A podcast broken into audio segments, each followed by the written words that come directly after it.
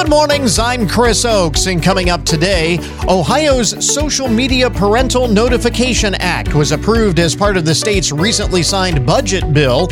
Lieutenant Governor Jon Husted was the driving force in getting this measure passed. He will join us to talk about what it is, how it works, and whether it'll really make any difference. Also, this morning, building better brain health. A new report examines how individuals can proactively take control of the things that contribute both positively and negatively to cognitive decline as we age. And we have another collection of yummy recipes from Kyra's Kitchen. This is the Good Mornings Podcast Edition for Friday, July 14th, 2023.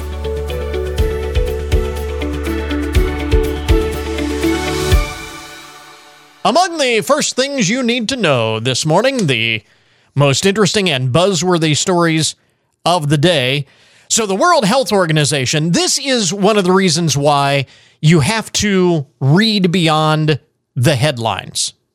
Uh, you, you can't just read the headline of the story and be done with it. You've got to, and I know in this age of social media where we get so many of our news headlines uh, as we're scrolling through our social media feed.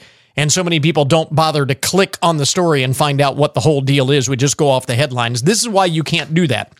The World Health Organization declared yesterday that a very popular sugar substitute, uh, aspartame, is that how you pronounce it? I've always thought it was aspartame, but it's aspartame. Okay. Uh, anyway, uh, this is a popular sugar substitute that is included in many diet foods, and it is sold over the counter uh, in a number of uh, popular brand names. Aspartame could possibly cause cancer, according to the World Health Organization. Uh, let's see here. It's an artificial sweetener used as sh- uh, sugar substitute in many diet foods. Notably, it's an ingredient in many diet sodas. However, the New York Times points out that in order for this to be a carcinogen, a person who weighs 150 pounds would have to drink about a dozen cans of diet soda a day to ingest the amount of aspartame that might possibly be a cause of cancer. So they're raising the alarm that this could be a cancer causer but you would have to drink such an extraordinary amount. Now, that's not saying that there aren't some people who drink a dozen cans of diet soda a day, but I would think that that would be extremely rare. So, is this the health? Uh, I mean, this is like the the most useless health warning I think I've ever seen since the Alar scare for apples uh, about 40 years ago. But anyway, so just a, an example of why you have to read beyond the headlines. I thought I would uh, start off with that. A couple of other uh, interesting stories. The uh, FDA has now approved an over the counter birth control pill for the first time. Opill is expected to hit uh, shelves in 2024. Now, it's actually uh, been available for years and years and years as a prescription drug, but now it'll be available over the counter. It is a transformative change in contraceptive access and reproductive health according to the organization Free the Pill in a statement. When used as directed, daily oral contraception is safe and is expected to be more effective than currently available non prescription contraceptive methods in preventing unintended pregnancy. Uh, this, according to the uh, FDA, about 100 other countries already provide over the counter birth control pills for women, but until now, this has always been by prescription only in this country. So, a big, big change. And again, by next year, you'll see these over the counter. So, kind of interesting. Um, I don't know if you happen to see this story. It uh, actually, I saw it earlier in the week, and I don't remember what day. Anyway, a story about a teenager in North Carolina that was detained at uh, an airport um, over a travel loophole that violated the airline's policy. Here's the deal it's called skip lagging. Hunter Parsons claims his son Logan was stopped and interrogated in Gainesville, Florida when a flight employee noticed he had a North Carolina ID. The uh, employee uh, speculated, suspected that Logan, uh, even though he had a ticket from Gainesville to New York City, they suspected that he was not going to New York City, that he was going to uh, Charlotte, where the layover stop for his flight was. And this actually is a fairly popular way of gaming the airline system. Uh, a lot of times, travelers have found, savvy travelers have found, that a flight to a to another city that contains a layover to where you really want to go can actually be cheaper than a flight directly to that layover city. In this case, it was uh, it was a flight from Gainesville to New York that landed in Charlotte. He actually wanted to go to Charlotte, so he bought the ticket to New York and figured I'll just get off the plane in Charlotte. Now this only works if you don't check bags. Because if you check luggage, your luggage is going to New York. They don't get that off the plane. And technically, it's against the rules. American Airlines, in this case, and all the airlines say they prohibit it. Uh, and American Airlines has gotten a lot more, um, uh, I, I want to say militant about enforcing it. I don't know if that's the word that I'm looking for, but they've gotten a lot more, uh, uh they've cracked down on it. And uh, so this kid, but he's a, a teenager and uh, that's really the uh, uh, what's causing all the backlash. They canceled his ticket. They wouldn't let him leave Gainesville, and his parents actually had to buy a ticket direct to Charlotte, which was more expensive than the trip to uh, to New York City. Uh, the airline has apologized, saying that the proper way of handling this would have been to warn the kid, don't try this again or there'll be consequences. But and and then just let him go. But uh, but they detained him questioned him canceled his ticket so it's a big uh, brouhaha. But the airline's cracking down on this because they're losing revenue. Uh, there's uh, one less person on that seat to New York that they could sell that ticket to somebody else and, and so on. It has to do with landing fees at the various el- airports and you know it's a very complicated system but have do you know anybody who's done that? We actually did that. My my son actually did that one time when he was flying home. Uh, during the time he was the um, in the military, he was flying. Uh, I think from Seattle to uh, wanted to fly into Detroit, but the ticket to like Kalamazoo that connected in Detroit was actually cheaper. So we booked that, got off the plane in Detroit, didn't buy, didn't get on board the the other flight to uh, Kalamazoo and it is uh, it's pretty common. Here's the thing, though, and this is the other uh, problem: you can't check any luggage. That's uh, issue number one. Here's issue number two, and we found this out when my son did this. Um, if the flight gets delayed or canceled, it could be a real mess because they won't rebook you to any place other than your original destination city, which in this case, in his case, was Kalamazoo. So they wanted to, when his flight got canceled, they were going to reroute him to Kalamazoo through Minneapolis, which wasn't going to do a whole lot of good because he wanted to go to Detroit. So that's the other risk that you run in a situation like that. And again, technically, it is against the rules. So, uh, might want to think twice before uh, before doing that. Kind of an interesting story there. Uh, let's see what else is going on, and and here is uh, this story that I, I, I, I don't even know what to say about this. The annual mid-year report on the most popular baby names is out. Now, the baby name website, nameberry.com, puts this list out uh, every July, and they look at the top trending baby names so far of the year. And they, they track these trends based on the number of searches for various names on their site uh, for the first half of the year. And they have identified in 2023 the top trending names for boys and girls, respectively, are royal and luxury. Royal and luxury. Royal for uh, boys, luxury for girls. Uh, the mid-year report also uh, finds trends such as shorter names like Iris, Cora, Jude are uh, gaining in popularity rather than uh, multi-syllable names.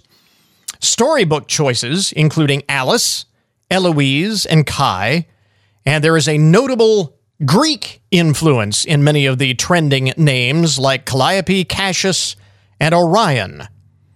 Mythological and ancient names such as Maeve, Aurelia, Aurora, Luna, Felix, and Atticus are very popular so far in 2023, along with names that end with an O Hugo, Arlo, those O ending names. These are the trending ones. Now, that doesn't necessarily mean that all of the kids, you know, suddenly we have a huge influx in the number of kids getting names like royal and luxury. Presumably, not all of the parents to be who look up those names are going to choose those names. But the top five trending names for girls in 2023 Luxury, Maeve, Aurelia, Isla, and Eloise. The top five for boys Royal, Soren, Theodore, Silas, and Atticus. I don't know, man. How would you like to be saddled with a name like Royal for all your life? you know what I mean? Parents, keep in mind that whatever name you give your kid, they're going to have to live with uh, forever. So, I don't know, a name like Luxury may not uh, be very luxurious for your little bundle of joy when she gets a little older. But those are the uh, top trending names for 2023. What do you think? There you go. Some of the most interesting and buzzworthy stories to get your Friday morning started. WFIN News, I'm Matt Demchek. Your WTOL 11 weather. Partly to mostly sunny skies today with a high in the mid 80s, becoming cloudy tonight, a low in the upper 60s. Former Ohio House Speaker Larry Householder is challenging the 20 year prison sentence he received after being convicted of masterminding the biggest corruption scheme in state history. The 64 year old Republican's appeal to the U.S. Sixth Circuit Court of Appeals has been expected. Householder has been held in county jail since a judge sentenced him on June 29 to the maximum penalty for racketeering allowed under federal law. A jury convicted Householder in March of orchestrating the $60 million bribery scheme funded by First Energy, an Akron based utility. It aimed to secure Householder's power, elect allies, and then to pass and defend a $1.3 billion nuclear power plant bailout. I'm Clay Gordon, ONN News. Blanchard Valley Center, the Hancock County Board of Developmental Disabilities, will be holding a Christmas in July event. We're really excited to bring this unique event to Findlay. We wanted to offer a fun, family friendly event for the community while creating exposure for Blanchard Valley Center. Blanchard Valley Center's Nadine Weininger says the event, called Christmas in July Mission to the North Pole, can be looked at as a combination scavenger hunt and search for a secret treasure. It's coming up on July 25th. Get more details in the story on our website. Registration is open for the United Way of Hancock County's Fall Days of Caring for nonprofits looking to submit projects for help and the volunteers who will complete them. United Way CEO Angela Dubosky says when volunteers lend a hand to an agency, it not only increases their capacity, but it provides a morale boost as well. So many good things happen in Hancock County because of volunteerism and collaboration. You can learn more about Days of Caring and see video from previous events in this story on our website. A teen golfer from New Albany, Ohio, is teeing it up with the pros in Toledo. 15 year old Mia Hammond is set to play in the LPGA's Dana Open just outside Toledo. She's heading into her sophomore year of high school. But get this, she earned her spot in the pros after qualifying round earlier this week, where she shot five under par. Mm. This is her first LPGA tournament. Remember, you can always get more news online anytime at WFIN.com. we have the uh, Lieutenant Governor on the line with us this morning. A uh, bit of a glitch in uh, getting connected with the uh, Lieutenant Governor, but again, our cover story this morning, we're talking about Ohio's Social Media Parental Notification Act that was approved as part of the state's recently signed budget bill. And the Lieutenant Governor, Jon Husted, was the driving force in getting this passed. He joins us uh, this morning. Lieutenant Governor, thanks very much for uh, taking the time. First of all, we appreciate it. So, well, glad to be with you. Talk a little bit about what this measure is, what it includes. How does this work? Well, let's first understand that social media and a variety of digital platforms, whether that be TikTok or Instagram, Snapchat, it, it is uh, proving to be harmful to our children because excessive use, particularly for young children, is proven to have both mental and physical health um, impacts and academic, a decline in academic performance. And so if you accept that premise, that this is bad, particularly in excess to our children mm-hmm. and to our young children especially, then you say, well, we got to do something about it, right? We should we should intervene. Um, and the social media companies uh, really go around parents right now. You can sign up. You know, all you simply have to do is if you're you just say, "Hey, I'm old enough," and you sign up, and no one knows the difference, right? Right. Well, we want to give parents the say. We want parents to have a say in the digital lives of their children. So what the what the the uh, new law will do is it will require social media companies to confirm parental consent before signing up any of our children under the age of 16 to their social media platform. So uh, it's really just putting parents back in charge of the digital lives of their children. So I, I think most everyone would agree with the uh, concept that the concept is a is a good idea. The devil is always in the details. How would this be enforced, and how would this parental uh, confirmation or, or uh, approval? Uh, how would what does that look like under this uh, measure? Yeah, yeah. So, uh, look, we we work with the social media companies. We work with these tech companies and said, hey, we're going to give you some time to comply with this. So they're not going to have to comply until January of next year. Uh, but they have to build in into their platforms a parental consent terms of service uh, that you will have to confirm. You could do that with credit cards or um, we gave them a variety of options. They can mm-hmm. use um, a video conference. They can use a telephone confirmation. They can use a government issued identification. They can use a credit card. Anything that you would do to confirm that you're over the age of 16. Um, and parents have the ability to do that. We're going to allow the social media companies to build whatever platform they need to do that. We're just going to hold them accountable for the outcomes. And if and if we find out that there are ways that they are they are allowing children under the age of 16 to sign up to their platforms and they can be held financially and legally liable for uh, their failure to comply that was the other uh, question. What are the penalties for social media companies that don't comply? Yeah, well, there can be fines, suspensions, uh, a, a, variety of, of uh, there's a variety of financial incentives for them to avoid uh, making uh, failing to do this. And, and understand, this is the brave new world. Uh, w- Ohio is a leader on this, but there are seven other states, South Carolina, Utah, and others that have done the same things.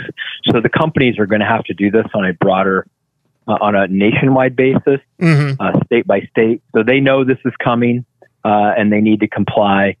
And um, we know, we know that people are innovative; that they might find their ways around. Well, that was, and you know what? And when we, when, and when we find holes, when we find holes in the dam, we'll plug them. That was going to be uh, but, the that but, was going to be one of the other questions because, as uh, every parent knows, uh, today's uh, generation of kids incredibly tech savvy. Uh, I can imagine that it won't take long before they find ways around these safeguards. I wouldn't think. Well, and maybe, but I, I th- we're going to make it tough because because you have to have parental consent to get on. And and the and the social media company will make it hard for you to get on without that parental consent. And and we it's not hard though. Like we're not banning anything okay? Mm-hmm. no one's banning anything. We're just saying to your 9 year old or your 12 year old or your 13 year old or whatever that you just you have to get your parents to say it's okay all right. Well, well, that seems like a pretty logical thing to do. Just right. take your phone to mom and dad and say, say, hey, I would like to sign up for TikTok. And mom and dad, you know, pipe in their information and give them the ability to consent to do that. But also at that moment, if mom and dad were to do that, they can set filters and have their own coded password that their kids don't know that say, hey, you can't be on this platform after nine o'clock at night. Uh, you cannot be on this platform or And- any of these platforms for more than three hours a day And uh, would total, those- two hours a day or one hour a day. those and, we're- and we're going to set PG 13 filters to say that no content that wouldn't be acceptable uh, uh, under a PG 13 um, yeah uh, uh, moniker would be on this. Just so we're going to do two things parental consent and making sure mom and dad can set filters. And and just to be uh, clear, those parental controls uh, will be done uh, at the, the platform level or on the device, or I mean, will Yeah, the social, at the platform. so they will be responsible for platform that as well. Yeah, at the platform level, when you sign your child up, you will be given all of the prompts to say, this is what we want to do. And because, because look, the most, I'll revisit the purpose again. We're seeing children, their mental health being affected Mhm. from everything from bullying to gender transformation uh, information, eating disorders uh, uh, information, suicide information.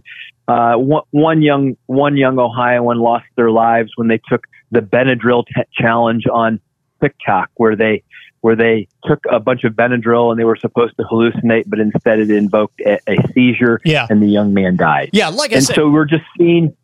Yeah, we're gonna we're, we're gonna help make sure that all of those harmful things are filtered, uh, and and and uh, parents give consent before any of their children see any of it. Yeah, again, uh, you know, like I said, I think everybody agrees with the uh, idea and the principle here. Uh, the biggest unknown may be. Um, Will the parents be that involved? I mean, you know, it's it's tough to force parental involvement in families where that is lacking, and we know that that is a, uh, a problem that goes beyond just social media. Well, there certainly is a problem with a lack of parental involvement in our children's lives, and uh, um, I'm not going to give up on that. Yeah. I mean, that's that that's an essential. uh, When you become a mom or a dad, uh, that's what you signed Right. up for. Yeah, okay, no question. So go parent, Yeah, go parent, and but but in this particular case, I want I want to make it easier for them to do that. yeah, Uh, they may not be tech savvy. They may not know a lot of these kinds of things. Mhm. We're going to make it easy for them to have more power and more say in the digital lives of their children when they And when it- they may not be tech savvy enough to do it on their own right Yeah. now. We're going to we're going to force the companies to help them uh, make it easier for them to do that. We will leave it there for now because we are out of time. But again, uh, Lieutenant Governor Jon Husted with us uh, this morning talking about Ohio's new Social Media Parental Notification Act that, as you mentioned, uh, takes effect the first of the year. So we have a, a link on Yeah. our. Uh, on our webpage for uh, more information, uh, you can read more about the act, what it does, doesn't do, and so on.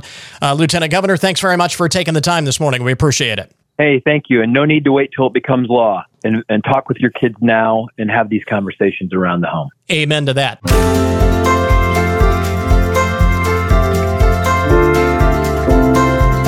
Well, for everyone who is getting older, which let's face it is most of us, uh, we are the the older we get, the more keenly aware we are of the issue of cognitive decline. A new report from AARP and the Global Council on Brain Health looks at the impact of a broad range of different factors and offers recommendations for achieving greater brain health. And joining us this morning with some of the details from that report is Sarah Lenz Locke, AARP Senior Vice President for Policy and Brain Health and Executive Director of the Global Council on Brain Health. And Sarah, first and foremost, this report emphasizes that cognitive decline is not necessarily an inevitable part of aging. Explain. That's right, Chris. We know that most people think that cognitive decline is inevitable as you age, but it's just not true. And so the report is about what can we do to support people's ability to institute and maintain those healthy behaviors that give us the best chance of maintaining our brain health as we age. Now, that being said, and I want to make sure that we clarify this, when we say cognitive decline, many people will hear dementia, but that's not always the case. And one can have cognitive decline without it being Alzheimer's or some other form of dementia. So when you say that there are things that we can proactively do to protect our brain health, you're not saying that if you do all the right things, you won't get Alzheimer's, right? I'm glad you pointed that out. you can do all of these healthy behaviors and you still can get the disease. And we don't want to blame people if they do. Right. Oh, they didn't, you know, exercise enough. All the exercise in the world may not be able to stop it. But it's like wearing your seatbelt, right? When you put your seatbelt on, it's no guarantee you won't get into an accident. But if you've got that seatbelt on, you know, Yeah. you might do much better. And Yeah. so that's what we're talking about, reducing your risk for disease later on and maintaining a healthy functioning brain right now. Because, you know, as you age, most people are never going to get that disease, which is fantastic. Right. We want to do everything to help people who have it, but that's not what we're talking about here. We're talking about reducing risk and staying and thriving throughout your life. So you identify in the report six pillars of brain health. What are they and how do they play a role in the big picture of brain health? Sure. Being social. That is the first pillar we talk about. And it's staying connected with friends, family, coworkers. Staying engaged with people help you with the next pillar, which is engaging your brain. Cognitively stimulating activities so that, you know, you're using it so you don't lose it. Mm-hmm. Managing stress is an important element. Exercise physical activity is incredibly important for your body and people know that, but they may not understand that that's critical for your brain as well. Getting good quality sleep is something that pays instant dividends and eating right. Uh, a healthy diet, what's good for your heart is good for your brain. So those are kind of the overarching principles here. Kind of break some of those down. Uh, it, I mean, obviously some of them are self-explanatory, but uh, kind of break some of those down as to specifics on how people can improve their brain health and reduce the risk of cognitive uh, illnesses like dementia. Yeah, sure. So let's talk about sleep for a second. Sleep is something that we all take for granted and we usually don't get enough of it. But what we're talking about here is sleep is important for you to restore your brain and give your body a chance to clear out those plaques and tangles that accumulate during the day. So sleep is something that people often experience changes as that they age. And what you should know about that is it's perfectly normal for your sleep to change. And instead of fighting those rhythms that make it easier to get up early, but also harder to stay up later, if instead you work with your body and, and uh, respect those circadian rhythms, you're going to give yourself a better chance to get good quality sleep. And it's things like not watching television in bed or, uh, you know, turning your phone off a few minutes before you go so that you're maintaining a healthy environment for your sleep. Then you you talk about uh, nutrition and and so on and so forth uh, as, as another one of the uh, uh, pillars here. What are we looking at? What should we be uh, looking for, looking to avoid, that kind of thing? Well, the shorthand is what's good for your heart is good for your brain. So if you're eating a heart healthy diet, and lots of people are aware that leafy green vegetables are important, increasing the fish and the omega 3 fatty acids, things like reducing high fat, but salt is actually a surprising culprit for hmm. brain health problems because if it's causing hypertension, it's going to cause a problem for your brain. So eating right, it's about balancing and moderation. You, it's not that you can't ever eat red meat, but reduce it instead substitute chicken. Is that a good rule of thumb? I mean, if it's if it's good for your heart or if it's good for the rest of your body, it's probably good for your brain as well. I- exactly, but people don't think about their their food intake so much for their brain. Yeah. They're thinking about their weight or their heart. But if you do those things, you're going to pay great dividends for your brain health over the long haul. Now, going a little deeper into the report, you also identify uh, some barriers uh, that impact. Uh, some barriers to good brain health that uh, impact some communities more than others, environmental factors that are not within our direct control necessarily.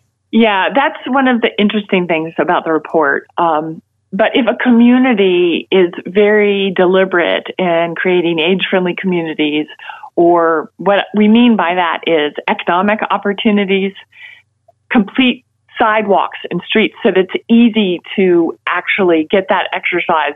Uh, if you hmm. are uh, creating good opportunities for sleep, lots of bright lights and loud noises in urban environments can really be disruptive. If there aren't parks and places to, for people to connect with each other, it's things like that that your community, even your employer, can do to help make it easier for you to institute these good behaviors. And it turns out that it's good for the community, it's good for the employers too.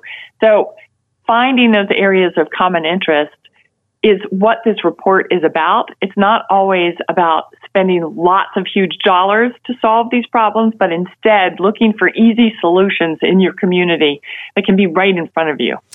Now, at the end of the day, uh, one of the points that you emphasize, and I think you were mentioning this uh, earlier, or at least we were alluding to it earlier, that there is no one size uh, fits all. One uh, answer is not going to be the magic solution for everyone. So, with that in mind, what conversations, what questions should we be asking of our healthcare provider, the conversations with our doctors about brain health? What does that look like? Well, w- make sure you are having those conversations. Make sure that if your healthcare provider isn't asking you about your brain health or taking a cognitive baseline screening, ask them for it because it's important to understand where you're starting so that you can take steps if things begin to change. So it's really important to engage with your healthcare provider about brain health and take the time to not only be thinking about disease or health conditions, but what you can do to reduce your risks. Again, Sarah Lenz Locke is AARP Senior Vice President for Policy and Brain Health and Executive Director of the Global Council on Brain Health, talking about the latest report on cognitive decline, uh, the uh, and, and the best ways to prevent it to the extent that we can. Really fascinating report, and we've just kind of scratched the surface here. Where can folks learn more? So the report's called How to Build Better Brain Health for All. You can find it at aarp.org slash brain health, all one word. If you go there, you'll find the report plus lots of other resources AARP has for helping you to stay sharp as you age. Sarah, thanks very much for taking the time. We appreciate it. Thanks for asking. We interrupt this program to bring you a broken news alert. Now, we've had some very bizarre thefts in the broken news in the past. As a matter of fact, we really love the unusual thefts. They're fun. They're fun to talk about. Little odd, unusual, all of that. But this uh, is maybe the most unusual theft. And I know I've said that every time I think I've heard it all in terms of the things that people could steal, somebody comes up with something new. In Nigeria, they are investigating a bizarre heist uh, that is lighting up the world of airport crime. Thieves have managed to snatch the newly installed lighting system from one of Nigeria's busiest runways. now, I know this is not something to laugh about. I mean, this could be, you know, very dangerous, obviously. But to steal the lighting system from a runway, uh, the heist has left officials both bewildered and fuming. Uh, this is according to a report from the BBC. As investigators scramble to apprehend the culprit or culprits and recover the stolen goods, speculation arises that the very hands meant to safeguard the airport may be involved in this audacious caper, maybe an inside job. The lightless runway, previously a beacon of convenience for nocturnal landings, now forces domestic carriers to play an unexpected game of follow the leader by taxiing through the international section, causing quite the disruption in the skies. With loopholes set to be sealed tighter than an overhead bin, the Federal Airports Authority of Nigeria vows to prevent future occurrences and keep the lights shining where they belong, it goes on to say. the, the lighting system of a runway. Now, that I mean, I just can't imagine the scene with these thieves. I don't know, sitting around their house, sitting around their apartment, thinking, hey, here's an idea. Let's steal the lights from the runway. and if it indeed was an inside job, I, I just I it's I'm having a hard time wrapping my head around the idea that some airport worker is going to look out there and say, you know what? I would like to have those lights. You know, I'd like to. what are you going to do with lights from a runway? I mean, anyway. Speaking of unusual thefts, here's one that's a little closer to home. In New Jersey, police are looking for a man who allegedly stole a police vehicle. Now, that's actually more common than you might think. We often have uh, criminals who steal police vehicles, which strikes me as a dumb thing to do. But even dumber still, in this case, it was a police vehicle with a canine inside.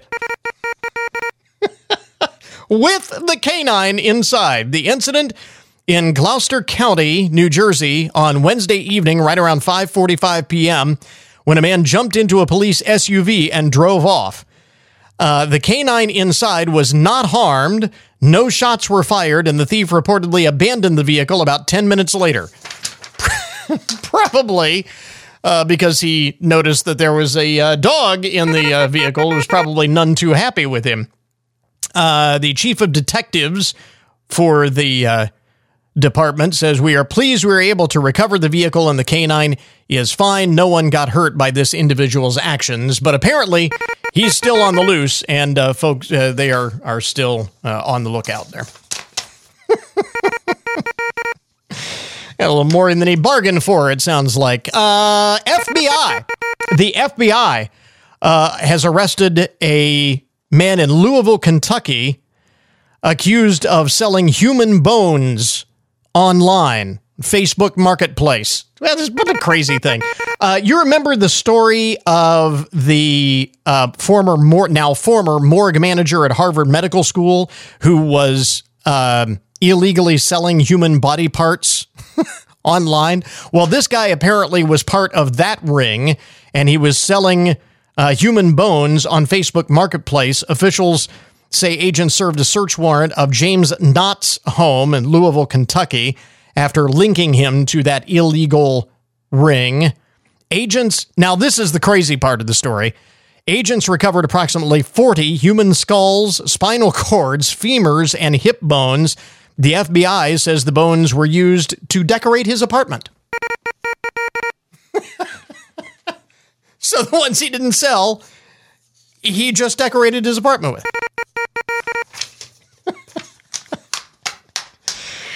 Uh, my guess is he didn't have too many friends over. You know? Not going to host too many parties with that decor in your apartment. In other broken news for this Friday morning, the Santa Monica, California Police Department is apologizing for blasting classical music at a busy intersection last week. In an effort to deter crime, police installed traffic signals that play classical music. Uh, but people who live nearby complained, saying the music was too loud and made it tough to sleep. Police blame a software glitch that they say reset the volume at the highest possible level. They've now turned the music off. What's the only thing worse than uh, high crime at a particular intersection? Too much classical music. Well, you just see the the uh, people who live in the area. We'll take the crime back. We'll take the crime back. So. Uh, this is kind of crazy. In C- in Seattle, some people are up in arms because there is a uh, homeless camp that has uh, popped up uh, in a an area park. Uh, residents say the camp is a crime-ridden drug den um, that is uh, negatively affecting the uh, neighborhood in which these people, uh, you know, the other residents live. They've got this homeless camp that has sprung up in this neighborhood park. What they're really upset about now, what the residents are really upset about now, is that, that the uh, homeless camp now has its own swimming pool. so, somebody set up an inflatable swimming pool the homeless camp in the park. Residents say the swimming pool is just a complete slap in the face. the mayor's office says it is coordinating a response to the park, but they have not yet released full details how they're going to deal with this. Homeless camp with its own swimming pool. All right. And uh, finally, in the uh, broken news this morning, this from the International File. There is an uproar in Italy after a judge ruled that groping another person is only a crime if it lasts for 10 seconds or more. Now, the reason I bring this up, you may see this online because response to this judge's ruling has gone viral. Uh, it's it comes from a, an incident last year where a minor was allegedly grabbed by a 66 year old man who claimed that he was joking. I was just joking. The judge presiding over the case said the groping in question does not constitute a crime because it lasted less than 10 seconds. This has caused the phrase brief groping in Italian. Um, I can't pronounce the translation, but the, that phrase is now trending on TikTok and Instagram with users posting videos of them groping themselves for 10 seconds to show just how long this actually is. The uh, victim in the case is concerned that the ruling will discourage others uh, from coming forward. And so, I mean, come on. Groping is only groping if it lasts for a certain amount of time. Yeah. I'm not surprised there's an uproar with that ruling, as well there should be. There you go, some of the uh, odd and unusual uh, headlines of the day. That is today's Broken News Report. We now return you to your regularly scheduled programming. Wake up and text. Text and eat. Mm-mm. Text and meet up with a friend you haven't seen in forever. Hi. Oh, hey. Text and complain that they're on their phone the whole time. Text and listen to them complain that you're on your phone the whole time. Uh. Text and whatever. But when you get behind the wheel, give your phone to a passenger, put it in the glove box. Just don't text and drive. Visit stoptextsstopwrecks.org. A message from NHTSA and the Ad Council. This message provided by WFIN.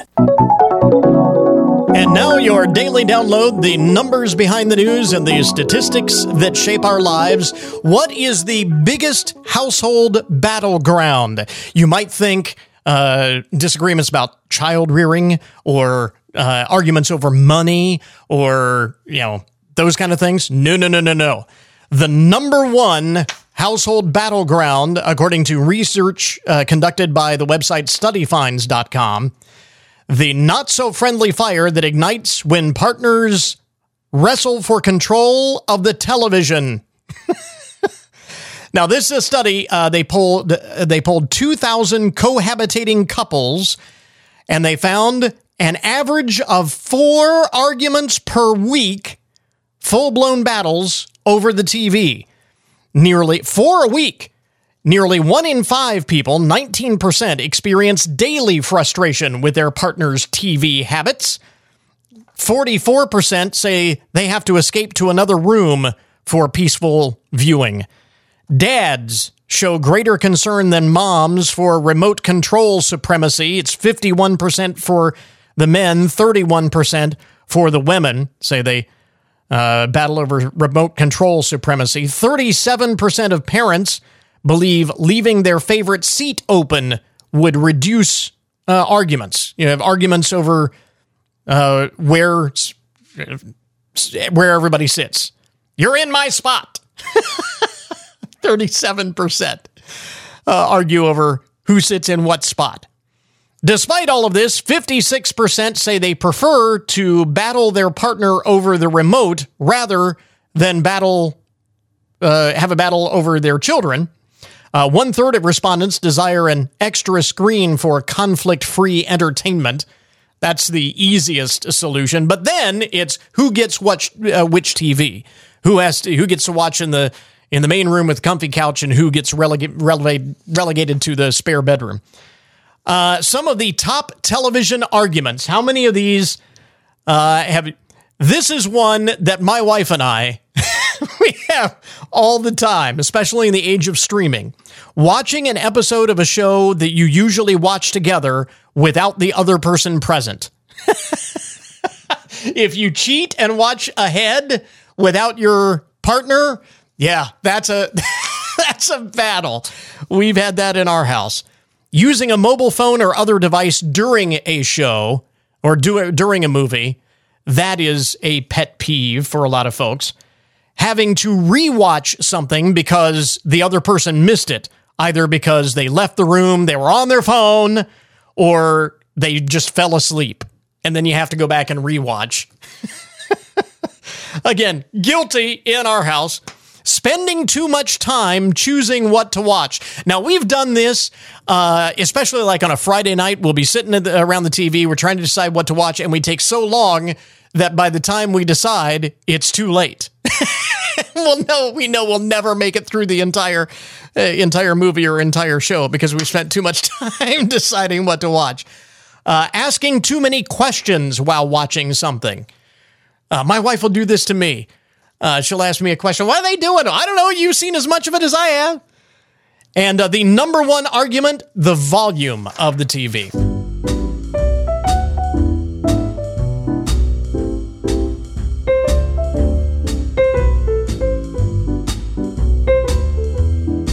And once again, to finish up another week, we are joined by my wife Kyra in the studio with another yummy collection of recipes or a collection of yummy recipes. Either way. Either way. From Kyra's Kitchen. Good morning. Good morning. Um, this is just kind of a random yeah. uh, Some stuff collection. that I've tried on the grill. This and this first one uh, here today is when you hear this, you're going to think, eh, "I'm not a really, I'm not really sure about this one." But um, I guess uh, maybe if you've been having trouble getting your kids to, Yeah. Oh, you yeah. know, eat some of the uh, more. I don't want to say exotic stuff or Yeah. the you know the more elaborate stuff Yeah. that you do on the grill. Yeah. This is um, Something that you can do for them when you do the other stuff for you. Sure. Yeah.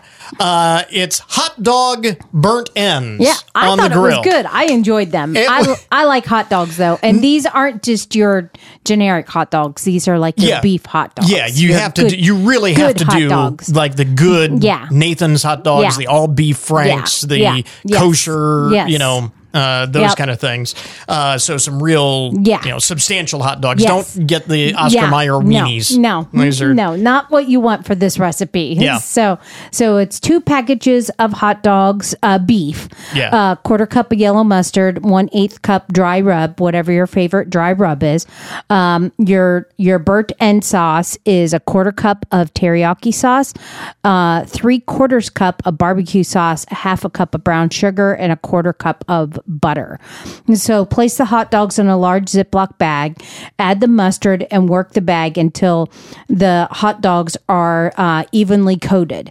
Then sprinkle your dry rub on that um, and and kind of rub it around, you know, Yeah. in the bag. Well, like you would do Yeah. with any rub, Right. Uh, for yeah. any. But you're going to have it in the bag. So, so Right. just kind of use the and you'll be doing it with hot dogs, not with, uh, you know, like uh, pork rib tips or something right, like that. So. Right. So then preheat your grill to low. Place the hot dogs directly on the grill grate and let them cook for about 15 minutes, turning them often. Then uh, uh, you'll you'll want to make sure they're kind of darkened up nicely and kind of look yummy. Mm-hmm. Because, again, I like burnt yes, ends, Yeah, burnt as they- ends. So yeah. uh, remove the hot dogs and cut them in quarters. Uh, then in an aluminum pan. Um, uh, put in your sauce ingredients into the aluminum pan. Uh, mix that up, cut the cooked hot dogs, place them in the pan with the sauce, mix and combine. Make sure the hot dogs are all nice and completely coated. Uh, cover with uh, a foil lid, or if you don't have a foil lid, just foil is fine also. Bring the grill temperature up to about 350 g- degrees. Place the pan on the grill and let it cook for about 20 minutes. Um, the sauce will kind of come sticky and sugary and and uh, Everything will caramelize yeah, there. And yep. yeah. Let it rest for about 10 minutes and enjoy. Okay, the hot dog burnt ends. Yes. It's a uh, Yes. poor man's barbecue. Yes, uh, there you right go. there. Go. This is some good stuff. Uh, to go along with that, we have an anti uh, antipasto salad. Yes. salad. So, uh, half a cup of sliced salami, half a cup sliced uh, black olives, half large cucumber chopped, one red pepper chopped, half a green pepper chopped, one small bunch of broccoli chopped, one tablespoon of Italian seasoning, quarter cup of zesty Italian dressing, and shredded cheese, which is optional. Um, combine the salami, olives, cucumbers, peppers, broccoli, and Italian seasoning. Uh, pour the dressing over the sa- over your salad Mm-hmm. toss until evenly coated uh, top with the cheese uh, if desired and serve and it's even really good the next day Okay, yeah, because everything one of those yeah that is you could good. do it the night before Stick it in the fridge yep. and Yep. let those flavors Yes. combine. Yeah. And you've Yeah. got a really good antipasto Yes. salad there to go with your hot dog burn ends. yes there you go And then for uh, dessert, you have a recipe for a peanut butter crunch crispies. Yeah, this one uh, sounds really interesting. So it's a half a cup of butter, one cup brown sugar packed, half a cup of crunchy peanut butter, two egg whites beaten, a half That's a teaspoon. That's interesting. By the way, I, just Yeah. to jump in there, uh, crunchy peanut butter. Yeah, crunchy because peanut butter. A lot of these recipes Right. involving peanut butter Right. are, are creamy. But uh, this is a variety. crunchy cookie. So, So, yeah, the yeah. crunchy. Yeah. Peanut Yeah. butter, okay. So, uh, one cup all purpose flour. Oh, a half a teaspoon of vanilla. Mm-hmm. Uh, one cup all purpose flour. A half a teaspoon of baking soda. Quarter teaspoon of baking powder. One cup of Rice Krispie cereal. Um, three fourths cup of chopped peanuts, a half a cup of quick oats, and three fourths cups of unsweetened coconut shredded. So preheat your oven to 350 degrees. Prepare your cookie sheet. Um, set that aside. Combine your butter sh- with your butter, your sugar, and your peanut butter in a large bowl. Beat at high at a medium medium low speed until well blended. Uh, then add your egg whites and your vil- vanilla, and then uh, mix that well. Whisk your flour, your baking soda, your baking powder. Whisk that all together. Then mix that um, into your creamed mixture at low speed, um, a little at a time. You know, so you don't have a flour craziness going everywhere. so a little at a time, um, and then. Um, blend in your cereal, add your peanuts and um, your coconuts, and stir that well. Scoop dough with a cookie dough scoop. Place onto your prepared cookie sheet. About these are gonna these are gonna spread. Mhm. So you want to place these two inches apart. A couple of inches Yeah, apart. couple inches Give apart. plenty of room. yeah, plenty of room because these are to spread. Um, bake for about 13 minutes or until set. Uh, don't overbake. These are ones that you want to be chewy, nice and yummy. Okay. Uh, uh, let cookies rest on the cookie sheet for about five minutes before moving them over to the wire rack. Another reason because they're going to be chewy. yeah. And they just need a little bit longer Yeah. to rest. And uh, that's another reason why you don't want to uh, over bake them because you're going to let them sit for five minutes and they're probably going to right. you know continue They're to gonna cook. So, yep. Right. Yep. Uh, store in your airtight co- airtight container for up to four five days, or freeze them and they'll last for a couple months. All right, there you go. Unless you get into the freezer quite often. and you just Which can't resist. I it's do. calling my name. Yep. Uh, the recipes for the hot dog burnt ends, the antipasto salad, and the peanut butter crunch crispies are all posted on the Kyra's Kitchen Facebook page. Yep. Correct. Yep. So at Kyra's Kitchen WFIN, you can find all of those. We also have it linked up at goodmornings.net. My wife Kyra, thanks very much. You're welcome. And that will finish up our podcast for today. I want to thank all of our guests for joining us on the program this morning. Remember, you can get more information about all of the topics that we talk about each and every day on the show at our webpage. That is goodmornings.net. Coming up Monday on the program Generation Z versus baby boomers in the office. How bad is the generation gap in the workplace? And how do bosses and managers manage those conflicts without alienating either side? So until Monday morning, that is Good Mornings for this morning. Now that you've had a good morning, go on out and make it a good day, a great weekend. We'll catch you back here next week.